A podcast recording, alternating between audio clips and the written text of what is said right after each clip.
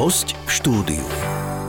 Vedieť sa zorientovať vo všetkých aktuálnych daňových a účtovných pravidlách a novinkách je nepochybne náročné, no vedieť to ešte aj zrozumiteľne vysvetliť a podať ľudskou rečou, tak to je už bonus, ktorým nie každý poradca, lektor alebo odborník oplýva. Ja vám však dnes predstavím človeka, ktorého veľmi dobre poznáte z poradcu podnikateľa, pretože patrí medzi veľmi obľúbených daňových poradcov. Je to Vladimír Ozimy, člen Slovenskej komory daňových poradcov, odborník na dane a účtovníctvo, žiadaný autor a lektor školení, webinárov a daňových konferencií. Vítajte u nás, alebo teda vítajte doma v podstate. Ďakujem. Poďme sa rovno vrhnúť na tú problematiku daňového a účtovného poradenstva, kde vznikol ten záujem o túto sféru. Bolo to ešte niekde možno v školských časoch, kedy ste rád niečo prepočítavali, vypočítavali, alebo boli ste pokladníkom triedy? No, nič také som nebol, lebo som bol taký, jak sa tomu hovorí, výchor. Ale je pravda, že e, v podstate e, to bol taký paradox mojho života asi, z pohľadu vnímania e, môjho sveta, keďže som bol ako v podstate tínedžer alebo dieťa vedený skôr k tým horám a, a k tomu cestovaniu a túlaniu sa, tak nejak na strednej škole už sa vo mne vytvoril nejaký taký vzťah k, k práci, alebo teda k predstave, že by som rád chcel byť daňový poradca.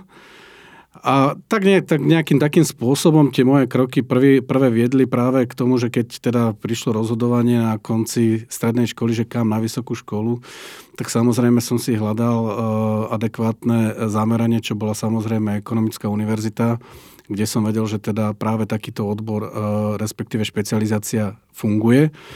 No a tak som v podstate pomaličky, ako som prišiel do Bratislavy, tak uh, som začal získavať prvé kontakty s účtovníctvami, pretože zrazu som sa stretával s ľuďmi, ktorí hovorili, no potrebujeme nejakým spôsobom uh, viesť účtovníctvo. My sme takí maličky, uh, nepoznáš niekoho, nevieš niekoho odporučiť, ty študuješ tie smery, tak som povedal, však ja to môžem robiť. No a vlastne to boli také prvé kroky a kontakty e, s účtovníctvom v 90. rokoch, ktoré vlastne mi zotrvali až doteraz a rozšírilo sa teda to portfólio až na dnešnú podobu, ktorú vykonávam. Mhm. A kedy vstúpilo do vášho života poradca podnikateľa? Kedy ste možno aj zaregistrovali túto, túto značku, že vôbec niečo takéto existuje?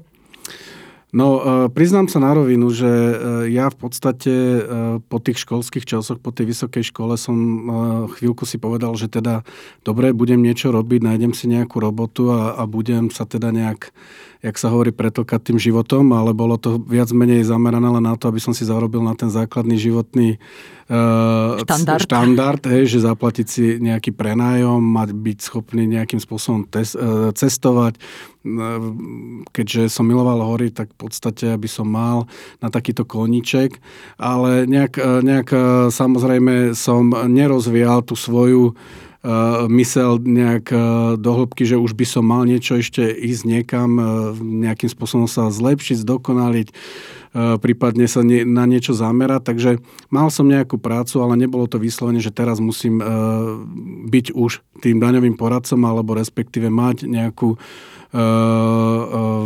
nazvem to, že uh, účtovnickú prax aj keď na druhej strane je pravda, že som ju od začiatku už robil, lebo som vykonával činnosti ekonómov, vrátane účtovníctiev. Takže ja som akože s tým účtovníctvom bol stále v kontakte a pomaličky som si nejakým spôsobom rozbiehal ten uh, pohľad na, uh, na účtovníctvo a dane a strašne ma to zaujímalo. Mne sa proste bavilo nejakým spôsobom, uh, nazvem to tak ľudovo, Eh, eh, nahliadať alebo šprtať do tých zákonov a, a, a nikdy som sa neuspokojil s tým, keď mi dal niekto nejakú informáciu, že sa to takto nedá.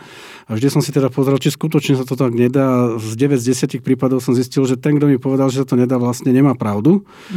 Tak som si povedal, že vlastne asi bude dobre, keď ja sa do toho pustím a budem teda tieto veci uh, sám nejakým spôsobom prezentovať alebo nejakým spôsobom sa ich naučím zo začiatku.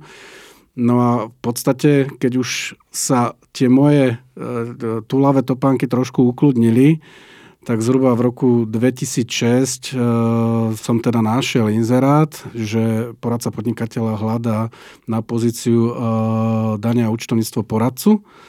Tak hovorím, že práve týmto smerom, keďže som chcel byť daňový poradca primárne, tak som si povedal, že toto by bol určite pre mňa veľmi dôležitý bod v živote získať asi dostatočné informácie, lebo som si plne uvedomoval, že teda tá komunikácia, vysvetľovanie tým klientom, poradcu podnikateľa bude náročná.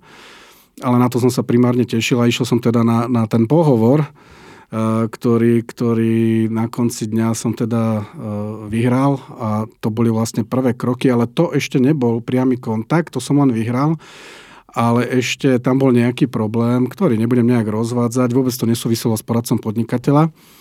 A, a v podstate tak nejak sa to nazvem to tak na pol roka, na 3 čtvrte roka utlmilo, ale znova som našiel ten inzerát, tak som napísal, že teda rád by som sa znova zúčastnil tohto konkurzu v roku 2007. No a vtedajšie pani, ktorá to mala na starosti, tak ja som prišiel, že idem na konkurs a ona mi dala do ruky pracovnú zmluvu, že teda by som od budúceho týždňa nastúpil. Hej. Takže už taký to, to už bol výsledok konkurzu, hej, že oni už ma priamo chceli zamestnať a vedeli o mne, lebo však som tam bol pár mesiacov predtým na pohovore. Uh-huh. A, ale to ešte, e, vtedy ste ešte neboli ten daňový poradca, teda e, čo máte akoby tú pečiatku Slovenskej komory daňových poradcov, lebo... Tak, Nie, vtedy som bol len poradca. To poradca, áno, ale taký ten, e, naozaj to dvojslovné pomenovanie daňový poradca môže mať len ten, ktorý splnil nejaké ďalšie akoby skúšky, alebo teda tá Slovenská komora uznala, že je daňový poradca? Áno, áno. V podstate u nás je zákon, ktorý rieši vlastne komoru alebo daňové poradenstvo ako také, tak ako sú riešení e, advokáti a lekári, tak aj my máme e, svoje nejaké predpisy a pravidlá. No a základným predpokladom na vykonávanie tej činnosti je nejaká prax 5 rokov v tom čase. A samozrejme e, bolo tam podmienenosť toho zamerania právneho alebo ekonomického vzdelania vysokej školy. Čiže bola tam podmienka vysokoškolského vzdelania, čo som primárne splňal. No a keď som už teda splňal tieto veci, tak som si povedal, že teda po nejakom čase v poradcovi podnikateľa, bolo to konkrétne rok 2009, že teda skúši, skúsim tie skúšky. A poradca podnikateľa mi vtedy teda vyšiel v ústrety s tým, že musí, ako by som povedal, že participoval na nákladoch, lebo no to je lacná záležitosť, bol tam nejaký cyklus seminárov a plus teda poplatok za vykonanie tých skúšok, takže za to som bol vďačný, že, lebo vtedy samozrejme nebol som v nejakej pozícii, že by som sa mohol rozhadzovať. A teda išiel som vyskúšať tie skúšky, ktoré dopadli úspešne, boli veľmi náročné. Ako dneska priznám sa na rovinu, že neviem, ale myslím si, že stále sú náročného rozsahu. Vtedy tá skúška písomná trvala 6 hodín s tým, že v podstate eh, na začiatku bolo povedané, že môžete používať akékoľvek zákony, že my nemáme problém, však daňový poradca pracuje so zákonmi, je to Musí v poriadku. sa orientovať. No ale pravda je taká, že keby som nerobil v poradcovi podnikateľovi a nemal som ten rozhľad, lebo ja už som fungoval s tými klientami tak, že ako mi to dodnes zotrvalo, neviem, či to je dar, či čo to je, že proste tie paragrafy nejak ovládam, že proste mi to ide do tej hlavy. Hej, tak skrátka v jednoduchosti to bola veľká výhoda, že ja som v tých zákonoch nemusel hľadať. Mm-hmm. Že skrátka, keby som hľadal, tak nie som si úplne 100% istý, či to spravím. A výsledok aj bol skutočne taký, že nás tam bolo vtedy, myslím, prihlásených 50 a spravilo nás 9 tú písomnú časť. Alebo mm-hmm. 8, bola tam veľmi malá, malá časť uh, tých zúčastnených, takže ono to skutočne boli veľmi náročné skúšky. Takže tie informácie, ktoré som získal za tie roky uh, ako poradca uh, na dania a účtovníctvo, tak samozrejme za to som vďačný. Ako ste povedali, tak je to veľký dar udržať to všetko v hlave, čo človek e, sa dočíta, čo sa, čo sa dozvie, lebo ja som aj bola na niekoľkých konferenciách, kde ste prednášali a fascinovalo ma to, že človek e, z davu, alebo ľudia z auditoria sa niečo opýtali a vy hneď z fleku ste to povedali, ku ktorému zákonu sa to vzťahuje, ako sa to dá aplikovať do praxe, čo, čo pre mňa bolo úplne nepredstaviteľné, že toto človek môže len tak vyťahnuť z rukáva. Vy sa nejakým spôsobom aj pripravujete, alebo stále ste ako je možné, že sa vám to tak udrží v hlave všetko, že či stále ste v strehu, stále čítate, e, stále sledujete e, zmeny, rôzne príklady z praxe, alebo ako sa udržiavate v tejto kondícii? No, Samozrejme, musím sa stále vzdelávať. Je to veľmi náročné.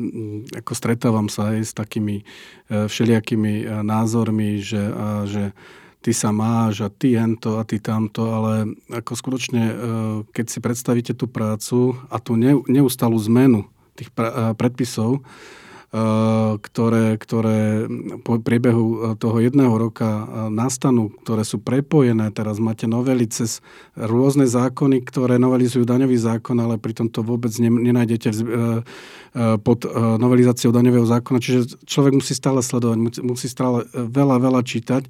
A samozrejme v neposlednom rade dneska, dneska tá vedomosť je aj vďaka tomu, že vykonávam tú lektorskú činnosť, čiže musím cibriť stále tie témy, ktoré dávam do priestoru, aby som teda vedel dať uh, účastníkom čo najčastejšie informácie, aj keď ja hovorím, aj majster Tesar sa utne a ja som vždy vďačný za nejaké upozornenia, lebo nikdy, nikdy sme není na 100% uh, schopní poňať celý rozsah.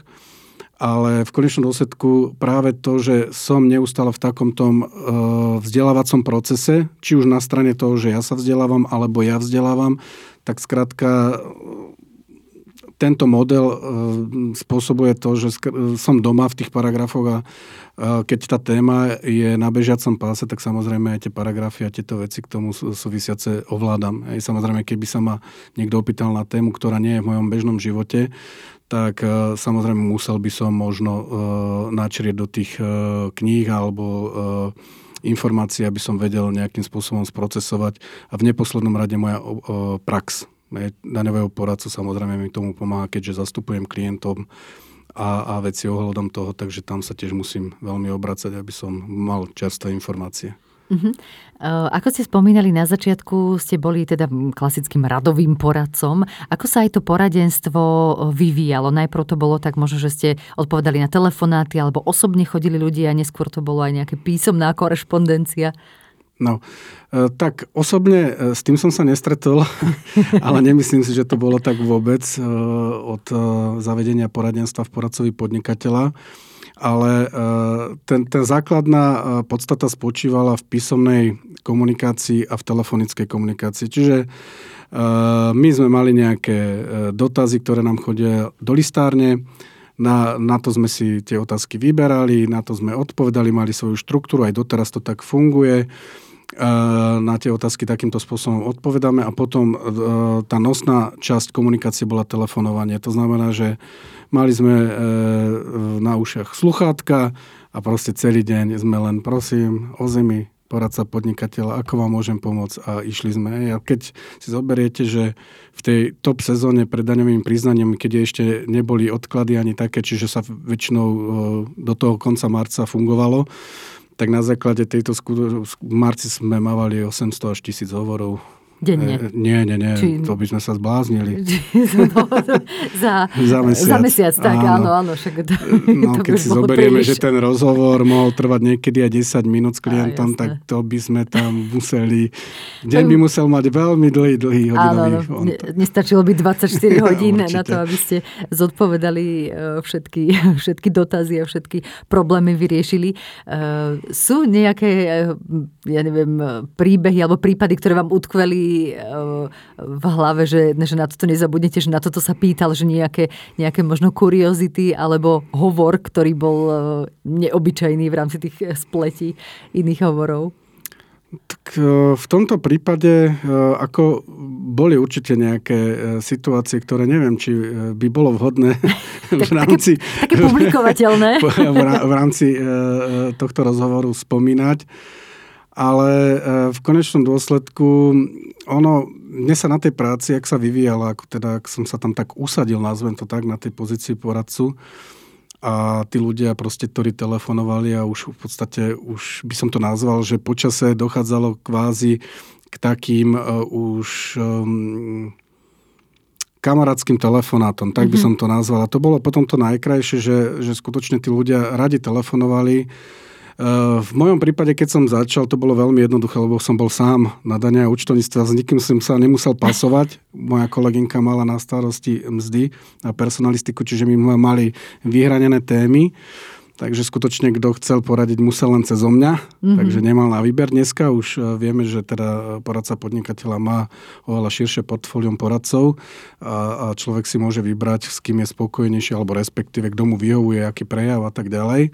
Ale vtedy som bol jediný, ale bolo to úžasné, ak sa to vyvíjalo v podstate teda, že s tými ľuďmi som musel komunikovať len ja, že počasie to prerastlo do toho. Dobrý deň, pán Zim, ako sa máte? Skôr, než sme sa dostali k daňovej téme, hej, tak sme si porozprávali aj nejaké také osobné veci, že ako sa máme, ako beží život a až potom sme vlastne riešili te, ten problém, kvôli ktorému volal ten daný klient. Takže toto je asi takéto najkrajšie na tom, ale že vyslovene, že by som zažil nejakú takú Uh, uh, občas sa stalo, že namiesto uh, Dobrý deň poradenstvo sme sa predstavili, že Dobrý deň predstavenstvo. Hej, to, to sa tak vedelo pomýliť, ale akože nemali sme vyslovene nejakú takú extra, že e, humornú situáciu, ktorá by, ktorá by asi stala za zverejnenie nejakým mm-hmm. spôsobom. A ako sa potom neskôr e, vyvíjala vaša, vaša teda práca a teraz aj to pracovné portfólio, že akými zmenami možno ste si prešli a v akom štádiu ste v súčasnosti? Mm-hmm. Tak ja som človek nezamestnanec, tvor, ktorý proste má vždy svoju hlavu. A tak to bolo aj e, v poradcovi podnikateľa, za čo som bol vždy od začiatku vďačný, že napriek tomu, že som mal zo začiatku zamestnanecký pomer, tak nikdy neboli vyvíjane na mňa nátlak ako na zamestnanca, skôr tu bol, bolo riešená tá odbornosť. A to znamená, že my sme mali svoj svet poradcov, tým, že v podstate e, tá spätná väzba klientov bola veľmi, veľmi pozitívna, takže firma nemala dôvod nejakým spôsobom nás riešiť. Ale aj tak, e, tá moja povaha nakoniec samozrejme smerovala k tomu, že počase som si urobil tie skúšky na daňového poradcu a chcel som si preziať vlastnú iniciatívu, vlastne, vlastný ten svet e, v rámci poradenstva. E, takže samozrejme počase skončil tento zamestnanecký pomer, ale neskončila spolupráca. Čiže Dneska, dneska fungujem ako externý subjekt, ale stále som tu brány tak ako do rodiny, poviem to tak, pretože ono sa to nezdalo, keď si to prepočítame od roku 2007, tak je to 15 rokov, mm-hmm. čo už spolupracujem alebo ako v rámci zamestnania s poradcom podnikateľa. Takže, takže ono, ono to má vždy pre mňa taký ten nádych už takej, nazvem to tej nie nejakej obchodnej spolupráce, aj keď sú medzi nami zmluvy, ale má to pre mňa nádych skôr takej kamarádskej spolupráce. Ale samozrejme, ten môj život sa rozšíril, hej, čiže začal som vykonávať lektorskú činnosť, ktorú som dovtedy nerobil. Bolo to také, také veľmi zaujímavá, zaujímavý začiatok pre mňa, lebo to bolo Marika Puškarová prišla za mňou, ktorá hovorí, že však Vlado, že a ty by si nechcel robiť lektora? A ja hovorím, tak som nejako nad tým neuvažoval, že by som chcel robiť lektora. Túto otázku mi nikto nikdy nepoložil. A vždy som sedel na tej stoličke, že som sa vzdelával, aj keď už som išiel na nejaké školenie, tak eh, hovorím, že no neviem, a nechceš to skúsiť? Hovorím, tak ak zoberieš to riziko na seba, že ma tam eh, nejakým spôsobom angažuješ, tak môžeme vyskúšať, až keď mi to nepôjde, tak ako jedno, jedno školenie nič sa neude a keď náhodou, že to bude v pohode, tak, eh, tak eh, samozrejme eh, možno môžeme rozvinúť spoluprácu. Na to si pamätám vtedy, doteraz, to bolo v roku 2012, prvé školenie v Košiciach, kde som mal 20 ľudí. To už akože som bol hotový, že 20 ľudí. Celú noc som samozrejme nespal. Prima, lebo všetci si doteraz myslia, že vy to tak úplne v pohode zvládate, vy nemáte vôbec žiadnu trému, ale čo som si ja musel tiež preskákať. Tak to vyzerá totiž hej, čo, čo som si musel preskákať, aby som sa v podstate v tej práci nejak udomácnil uh, aj mentálne. Hej. Tak uh, si pamätám, že to bolo v Košiciach 20 ľudí, ale dopadlo to dobre. Samozrejme, najväčší stres bolo práve to, či budem schopný reagovať na, na, na priame e, otázky, otázky mm-hmm. pléna. To, to, z toho som mal najväčší stres, ako téma mi bola domáca, takže ako absolútne som nemal z toho strach. No ale dopadlo to dobre, tak potom, že dobre, skúsime ďalšie, ďalšie, ďalšie, ďalšie a až toho je toľko, koľko je. Hej, takže takto sa rozšírilo, aby som dokončil to moje portfólium lektorstva, okrem toho, že som teda poradcom, plus samozrejme sa mi rozvinula poradenská činnosť ako daňového poradcu, čo bol hlavný môj cieľ, že aj keď teda vykonávam lektorskú činnosť, mňa, ja som proste srdcom daňový poradca, a, a, a snažím sa teda pracovať aj v tejto oblasti. To znamená, že tú teóriu, ktorú vnášam aj na tých školeniach a učíme sa ju a tak ďalej, snažím sa aplikovať aj do praxe pre klientov a je to teda pre mňa taká spojená nádoba. A potom ešte mám nejaké aktivity v tejto oblasti účtovníctva ako súkromné, ale primárne toto je hlavné, e, e, hlavné gro mojej činnosti momentálne. Uh-huh. Spomínali ste tie konferencie, ono aj teraz e, počas posledných dvoch rokov, počas doby e, covidovej a karantény sa tie konferencie robili aj v takých hybridných podobách, teda boli aj online, niečo bolo aj naživo. Čo pre vás ako pre lektora je teda príjemnejšie? Že keď napríklad robíte to videoškolenie, kde sedíte za počítačom a za kamerou, alebo kde naozaj vidíte a cítite aj tých ľudí, ktorí sú prítomní v sále?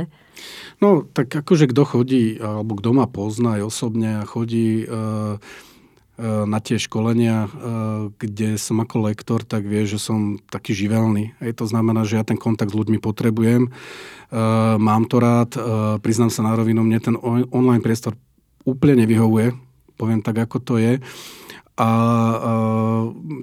tá doba covidová, keď priniesla práve tú zmenu, že zrazu sa nám zatvorili dvere, a nemohli sme sa stretávať a prešli sme do toho online priestoru, tak uh, skrátka v jednoduchosti bolo to pre mňa uh, trošku, trošku náročné sa uh, nastaviť mentálne na to, že pozerám do nejakého počítača, nikoho nevidím, niekto sa ma niečo pýta, musím e, e, na to reagovať, takže je to pre mňa veľmi neosobné a určite pre mňa, ako nazvem to, tie naše kamenné školenia, fyzické školenia e, sú atraktívnejšie, zaujímavejšie, mám to radšej z pohľadu výkonu svojej práce a dúfam, že sa to nejakým spôsobom utriasa, lebo tak ako hovorím, že pri tom ako prišiel COVID, eh, sme museli učiť našich eh, klientov, zákazníkov na ten online priestor a komunikáciu v online priestore a bolo to veľmi náročné, lebo každý a, a nie, my si počkáme na školenie a tak ďalej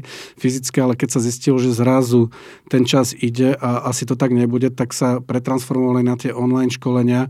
A dneska mám pocit, že ideme od začiatku učiť klientov na to, aby začali konečne chodiť na fyzické školenia, aby sa kontaktovali, aby si hľadali tie eh, informácie osobne. A vravím pre mňa ako lektora eh, je tá fyzická fyzickosť e, veľmi dôležitá, lebo, lebo to školenie má potom iný náboj, iný nádych. Vieme tam rozvinúť e, úplne inú atmosféru, kdežto e, hento, takéto technické stránky komunikácie cez počítač je pre mňa veľmi strohé a neosobné, takže ja osobne jednoznačne fyzické školenia. Uh-huh. A ako, ako vnímate, že sa celkovo ten e, akoby aj trh možno zmenil, e, ten účtovný, mzdársky, ekonomický, ako, ako to vlastne aj ovplyvnilo vašu, vašu prácu?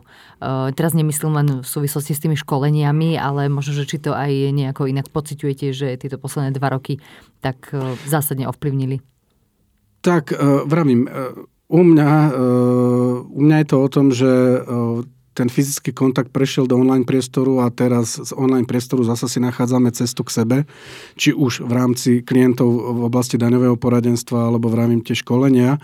Ehm, zasa e, poviem to tak, že e, možno to bude zniesť tak trošku sebecky, ale možno t- príchodom toho covidu sme si trošku oddychli. Aspoň ja osobne, že zrazu, zrazu som mal e, viac času na také bežné veci, aj keď teda niekto povie, aké bežné veci, však bolo všetko zavreté, hej, ako sa hovorí, ale ono nebolo všetko zavreté, ale hlavne, hlavne taký primárny kontakt, možno, možno s tými blízkymi, alebo, alebo len také prechádzky, oddych, relax, že nemusel som každý deň, ak sa hovorí, dupať, e, ráno o 5. vstávať, aby som sa niekde dostal a tak ďalej. Takže ono po tejto stránke možno aj taký ten e, časový reset bol fajn, ale vravím už teraz, znova som tak mentálne nastavený a teším sa na to, že snáď nás už e, nič tak extra nezbrzdí. Ja si myslím, že zbrzdí, lebo tým, keď už nebude ten COVID, tak bude tá energetická kríza a teda predpokladám, že ak sa nič neudeje, tak hotely nebudú ochotné prevádzkovať priestory na nejaké školenia, pretože to bude nákladovo neúnosné a respektíve organizátor to nebude ochotný platiť. No takže uvidíme, uvidíme čo sa udeje. Zatiaľ, zatiaľ musíme žiť aj v tom online svete a, a skrátka, skrátka dúfať, že to bude raz lepšie. Mhm. A teraz, keď už ste načali aj tú tému akoby domácnosti, tak, tak sa chcem opýtať, že ako si na druhej strane viete vyčistiť hlavu a oddychnúť od všetkých tých informácií, od toho byť v strehu a sledovať všetky novinky a trendy v daniach a v účtovníctve, tak pričom si vy konkrétne najlepšie oddychnete? Ja osobne beh. Hej, behom respektíve turistikou, nejakou prechádzkou, nejakou takou, nazvem to eh, jednoduchou eh, fyzickou aktivitou. Ehm, neviem, či sa mi to splní, ale mám taký svoj cieľ, aj keď to teraz momentálne nevyzerá. ale rád by som budúci rok zabehol maratón. Mm-hmm len viem, že tomu musím trošku inak podriadiť eh, životosprávu a veci okolo, ale zasa mm, prešiel som si tým, takže nemyslím si, že to nezvládnem. Uvidíme, či to, či to vyjde. A to je práve to, práve pri tom behu poviem tak, že prvé 3 kilometre ešte pracujete, ďalšie 2 kilometre už uh, riešite možno len nejaké osobné veci a niekde v 6. 7. kilometri dúfate, že nezomriete. Hej? Takže máte úplne čistú hlavu, ako sa hovorí. A to čistý reset človek to skrátka vybeha. Tak, presne tak. A, eh, a čo by ste možno poradili aj takým začínajúcim um, poradcom alebo účtovníkom, že či v čom je táto sféra, toto vaše pracovné portfólio podľa vás stále zaujímavé a možno čím je atraktívne? Prvom rade e, človek sa musí v tom nájsť. Ja stále hovorím, že najväčší problém ľudstva je v tom, že ľudia sa stiažujú, že ich nebaví práca. Áno, je to vysoké percento aj na Slovensku, vieme o tom, štatistiky sú rôzne. E, život je, aký je, ale už pokiaľ, pokiaľ sa chcem orientovať na takúto prácu, tak v prvom rade sa v tom musím vidieť. Lebo verím, je to, je to hodne psychicky náročná robota, ono sa to nezdá, ale je to, je to veľmi náročné skrz to, že komunikujete s ľuďmi. Aj na tých daňových úradoch to není častokrát úplne o príjemnej práci z pohľadu e, zastupovania klienta a tak ďalej. Čiže, čiže človek musí, musí, musí chcieť a vnímať sa v tom, že áno, chcem túto prácu robiť, lebo ma baví. Ona je svojím spôsobom veľmi pestrá práve kvôli tomu, že tie časté zmeny vedú k tomu, že človek musí byť neustalom nejakom procese vzdelávania, že si musí hľadať a práve poviem to tak za mňa, že, že keď niečo nájdem, čo, čo kvázi v úvodzovkách na trhu nie je nejakým spôsobom uh, uh, deklarované, alebo nájdem nejakú tú kľúčku, nájdem nejakú zákonné prvky, ktoré viem, uh, že tomu klientovi pomôžu, je to veľmi dobrý pocit. Je to veľmi dobrý pocit. A treba ísť za tým svojim snom z pohľadu tých vecí, že skrátka v jednoduchosti treba to robiť náplno. Lebo poviem to na rovinu, tak ako je aj poradcov veľa, tak je aj právnikov veľa, je proste rôznych ľudí v rôznych segmentoch, kde ale nie je dôležité to, že či nás je tam veľa, ale akú kvalitu vieme podať. A pokiaľ ten človek cíti, že ho to baví a cíti, že by dokázal tú prácu zvládať, lebo vravím, že treba sa pripraviť na to, že skutočne je to náročná práca mnohokrát o príprave materiálov, o čítaní, o, o, o skratka tých získanie vedomostí, a pokiaľ sa nájde v tom ako ja, lebo mňa skutočne tá práca baví, tak potom určite niekto to ide a niekto to dá všetko a určite raz bude výborný poradca, ak už nie aj teraz, hej, pri vypočutí tohto podcastu. A, a to je hlavný cieľ. A robiť to srdcom a, a skrátka nerobiť veci len na polovicu. Mm-hmm, robiť to naplno a skrátka neustále sa vzdelávať áno, a chcieť určite, áno. sa vzdelávať, že naozaj mať presne, tú radosť pre, presne tak, z tých lebo, vedomostí. Lebo presne v tomto funguje ten svet. Proste e, tá, sú ľudia, ktorí, ak sa hovorí, že vyštudovali za klobásky. Hej.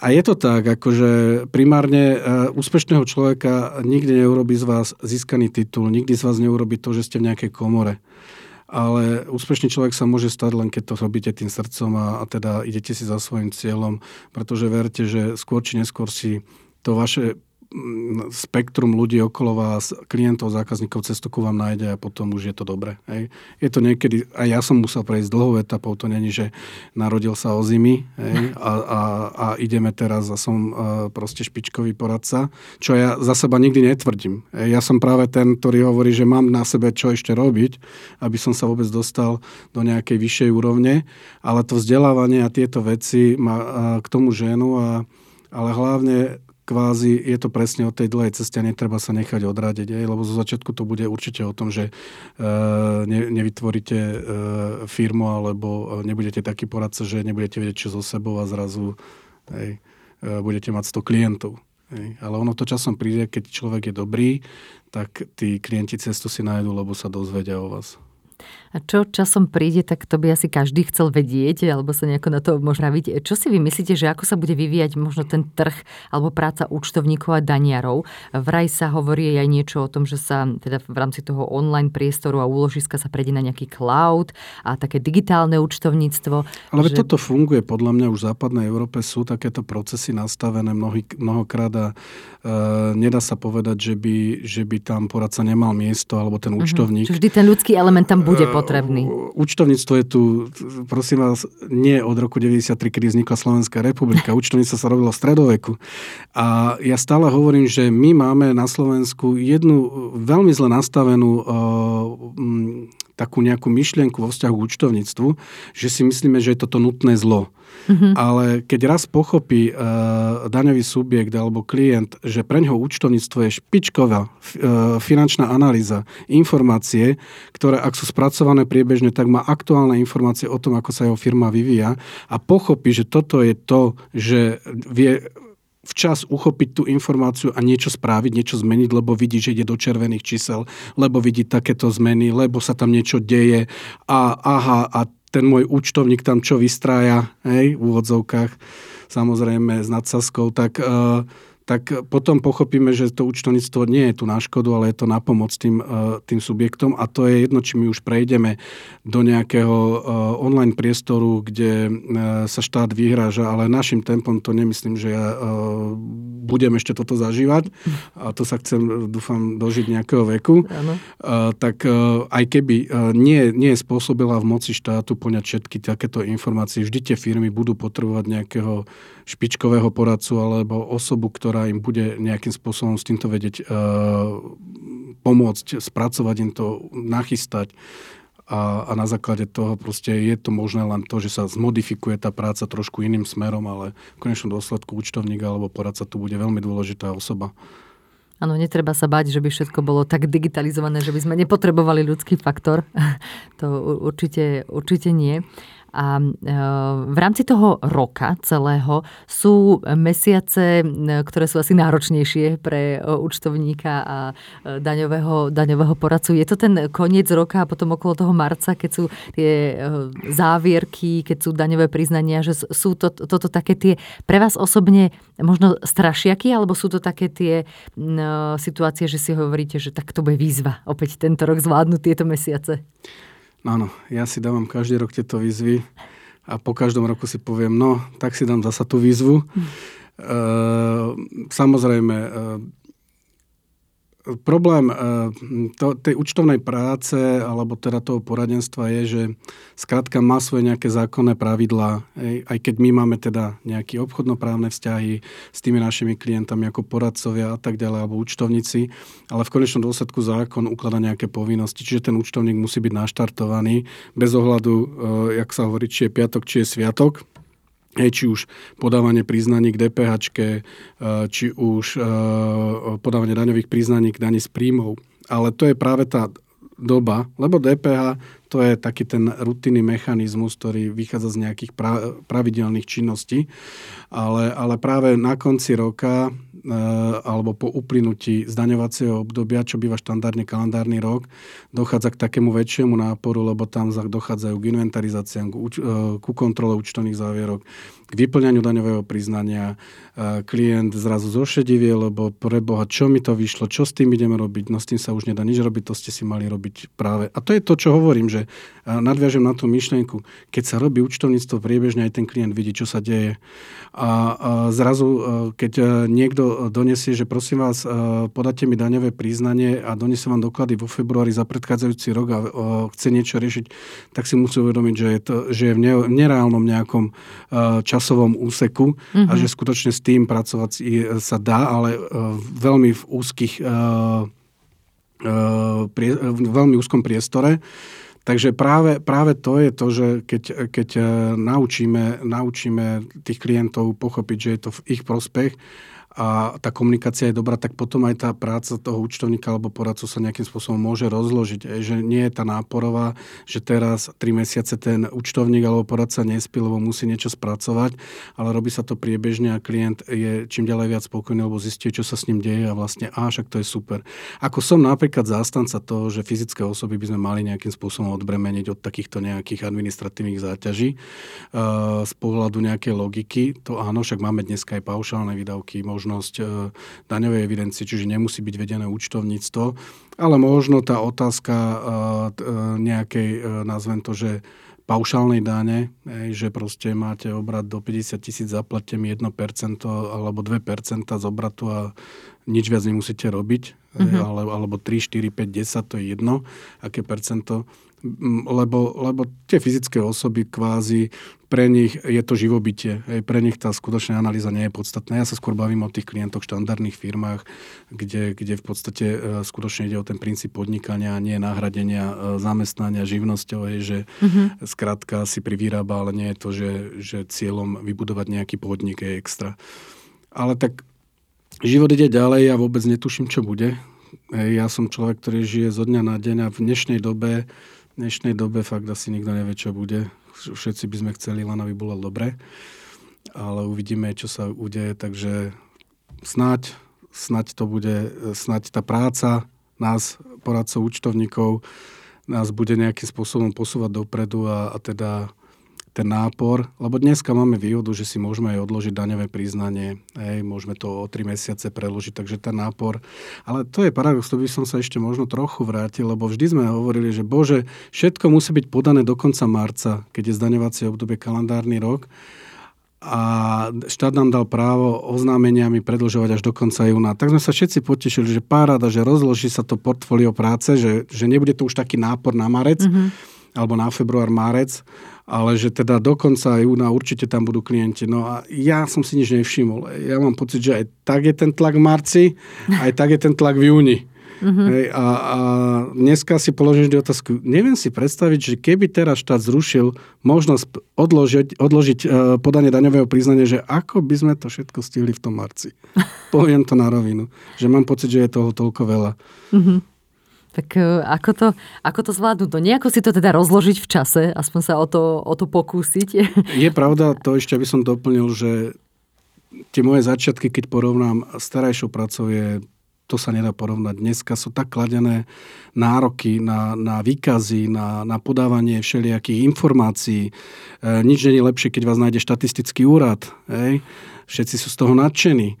Takže, e, takže áno, poviem to tak, že ten život účtovníka alebo poradcu v mojom živote, kedy vlastne e, tým životom plyniem už od 90. rokov, aj počas vysokej školy a tak ďalej a tak ďalej, je neumerne rozdielna, náročnejšia. Dneska, dneska skutočne, a preto sa aj niekedy zamýšľam, že či, či by nemal poňať štát už e, prácu aj toho účtovníka ako nejakú profesiu a nejakým spôsobom tomu dať nejaké pravidla, lebo ja nechcem nikoho samozrejme dehonestovať, že na to nemá, alebo zle robí účtovníctvo, to vôbec tým smerom nejde, ale je to tak skutočne náročná práca, že e, potom ten dobrý účtovník alebo poradca má konkurenciu, ktorá vzniká len na základe toho, že je to napríklad voľná živnosť, to účtovníctvo Dneska si urobíte trojtyžňový kurz a založíte si e, živnosť na účtovníctvo a už máte konkurenta v úvodzovkách. Ja viem, mm-hmm. že ste dobrí, e, hovorí sa, že kvalitná práca vždy býva ocenená, ale práve pri účtovníctve nie vždy to tak platí, lebo na Slovensku je to mentálne nastavené, že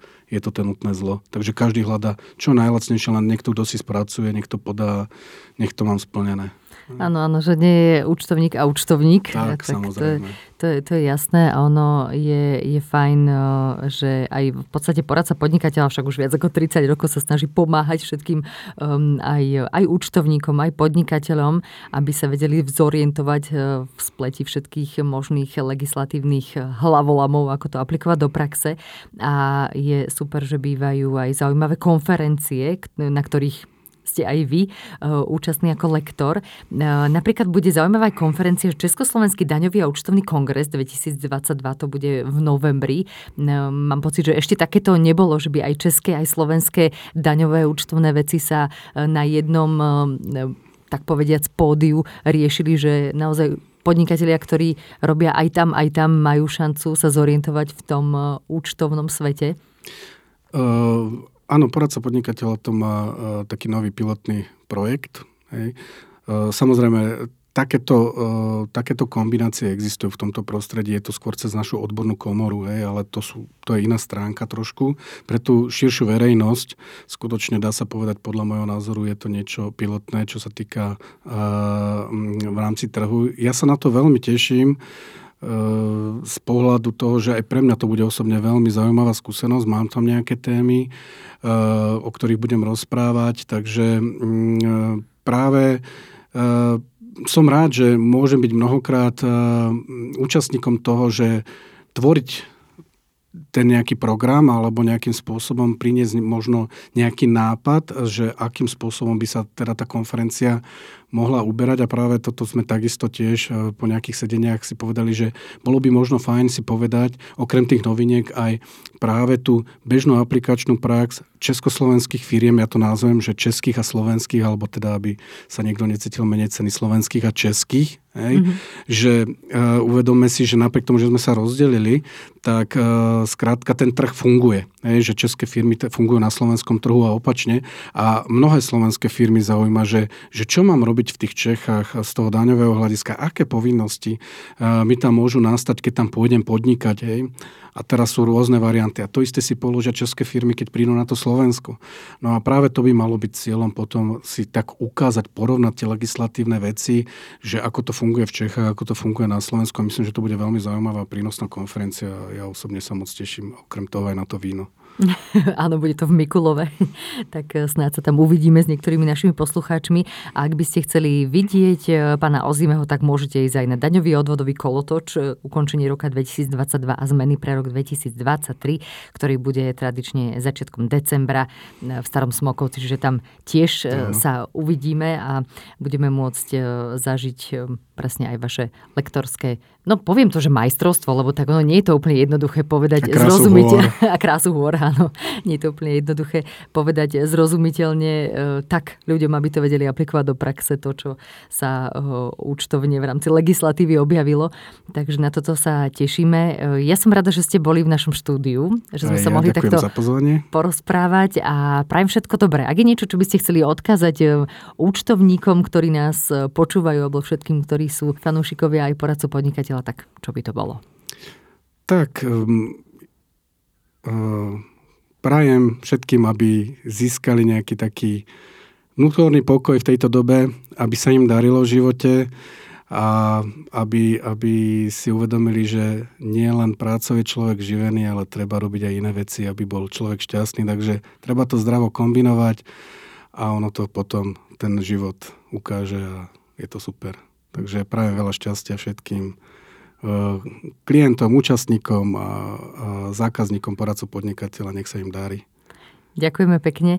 Našim hostom bol odborník na dania a účtovníctvo Vladimír Ozimy, daňový poradca, člen Slovenskej komory daňových poradcov. Počúvali ste podcast Poradcu podnikateľa.